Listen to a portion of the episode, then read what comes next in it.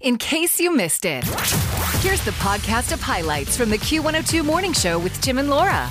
I uh, feel like I know you very well, Lo, these many years of working with you. But here's one I'm not sure if, the, if it's a label that I can place on you. Okay. Procrastinator. Yeah, you can. Yeah? Yeah, pretty much.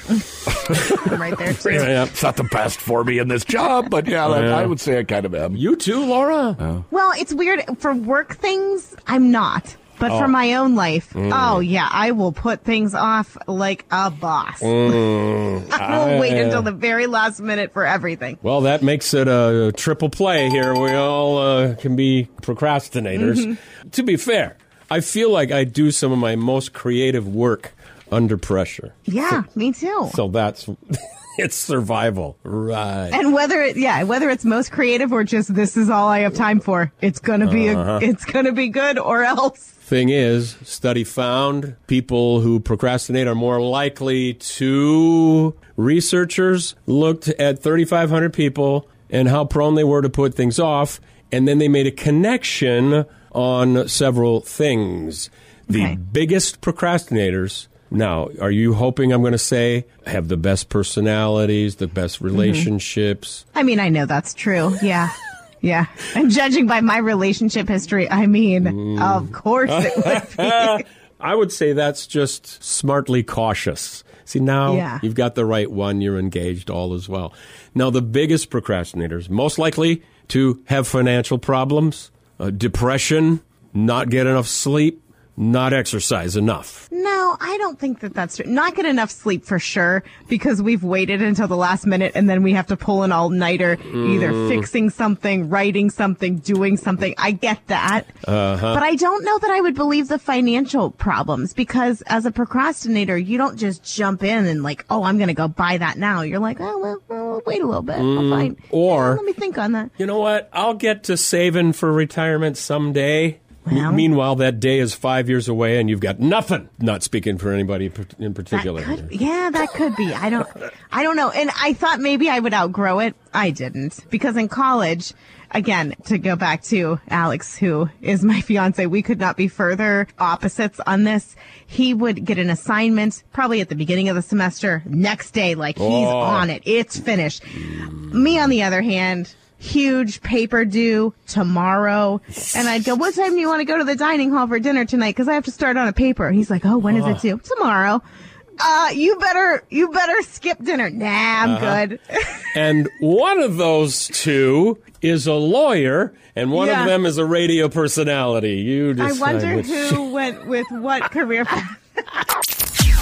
Tim and Laura on the Q102 Morning Show. Now, before Christmas, I think somewhere in there we talked about the uh, the green M and m went from the sexy uh, knee high white boot to tennis shoes. You were not a fan of that change. No, let the green M&M wear whatever shoes she wants. And I'm feeling like she is more of a boot gal than a sneaker girl. In fact, I picked up a bag of Valentine's M&Ms because the Valentine's candy was out. I mean, I think Santa hadn't even finished the route and all of a sudden like, bam, here's the Valentine's candy in stores. Now they cut the legs completely off. Now Oh. you don't see any of their feet. I'm thinking, here we go. Now no shoes are good enough, or they just thought this is too much of a controversy. We can't have these M&Ms wearing any type of shoes. Well, just to throw off your Monday, then, Laura, there's another change coming to the M&M bags. I like where they're going with this, honoring successful women all over the world with all female M&Ms. Oh, I'm so honored by that. I, how, what difference does that make? I thought for What is sure that you'd going to do? say, yeah. How about just put the M&M. M&Ms in the bag? How about put a few more in because they're never enough? And then let's all just be happy. Well, I get- don't think anyone cares what they're wearing, what they are. Like, just make them taste good. And the bags are not big enough. In case you didn't know, each M&M character, obviously, there's a gender, and here's a little promo talking about it. Maybe this will change your mind. I'm ready to say hello to the world. Let's go, girls. All all-female packs of M&Ms, supporting women flipping the status quo mm-hmm. all over the world. Brown, yes. green, yes. and purple power. No, that's dumb. I, what is that going to do? Nothing. To hear empowerment and then these little, ooh, oh, yeah. I, I, thought that was a, a, good idea. I stopped it before it said something about uh, nuts no nuts You- Oh, I see what they see, did there. see what they're doing as for not having enough in a bag laura you can get a bigger bag you know No, I've tried. That even in the biggest, like I think I, there's like a hole at the bottom, or something Yeah. happens where there's just I don't think they put the right amount in. where do the m&ms go Tim Burns and Laura McKenna, the Q102 Morning Show. deductible went up $2000 Oh my of- gosh. yeah well That's a lot. So, um, you know, and I'm on the phone with insurance because I'm finding out, you know, uh, am I on the hook now? If I, my care team says you need, you got some therapy yet to do. I said to the person, I know you're not responsible for it and you probably can't do anything about it, but uh, I just feel like I need to say that when I need care and I can't afford it, it's just like, I know, I'm so sorry. Mm-hmm. So I'm meeting a guy named Hank in a white panel van To down do some physical therapy Yeah. in the park. Okay. yeah, in the woods behind Robbins Island. We're getting together today. That'll be and when you say that to, to anyone else, they'll go, uh, what are you really doing? And you're like, no, for No, real, I'm yeah. doing some physical therapy. Like, I need to move this knee. He's got a rolling pin. He's got a an orbital sander that's going to try to vibrate everything out of my knees. yeah, it's It's totally normal. 50 bucks. Tim and Laura on the Q102 Morning Show. Q102 on the morning show, as long as we're talking about Super Bowl halftime shows. Next one, Rihanna. You mentioned uh, Lady Gaga coming in from the roof of the stadium and rappelling down, which was cool. Bruno Mars, uh, that's already nine Oh, that was really ago. good. It does not seem that long ago. 2014. Yeah.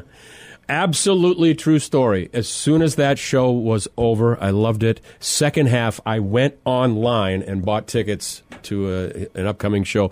Was it as good in person as it seems like it would have been from the halftime show? Absolutely. It was. One Okay. of my favorites of all time. Just the energy and the lights. And, you know, little guy plays every instrument. And next thing you know, he's on the drums. And now he's over on the keyboard. And his band, just amazing. You know, with the choreographed. Uh, Oh, yeah. thi- oh, Horns and the dancing. so oh, yeah. on uh, Friday after we were done with the show, U.S. Bank Stadium in Minneapolis kept promoting huge concert announcement, a press conference even to see what the announcement was. Some And? thrilled, some meh. Billy Joel and Stevie Nicks together. Now, I love Billy Joel. I've seen him a couple of times. Very, very good. Stevie Nicks, front woman of one of my favorite bands of all time, Fleetwood Mac. Uh, she's my girl, but mm, I saw her with Fleetwood Mac as the original band before Christine McVie died. I think that's enough. And that's that's good that you know your limits, you know your end point. Because Mm-hmm. I feel sometimes, you know, people want they don't want to let go of that, and then they're disappointed. Yeah. Think of Bon Jovi recently, Oh, yeah. and how people, you know, you love him, he's a nice guy, but maybe not able to sing quite like you did in your youth. And The- so yeah. there was some disappointed fans that saw those last few shows. Yes. Uh, so I don't know. I don't know where Stevie's at these days in her uh, vocal ability. I love Stevie. I have since I was a kid, but I'm sure it's going to be expensive. I don't even know what the tickets are, even for bad seats. And everybody keeps saying U.S. Bank Stadium, one of the worst acoustics venues you could possibly play. Is it that bad? It's made for football. It's huge. And you have to consider these days, that's going to be a thousand dollar night on the low end. What time Oh, you yeah, get an that's what I Uber thought. and dinner. well, and, and I would be the Uber. I can think of a lot more things to do with that money. Again, I don't know what they cost. I do know that they go on sale to the public this Friday morning. But if you're, I don't know, fan club or you use a certain credit card, pre sales are going to be happening here in a, in a day or two. One of the comments, it was harsh, but clever.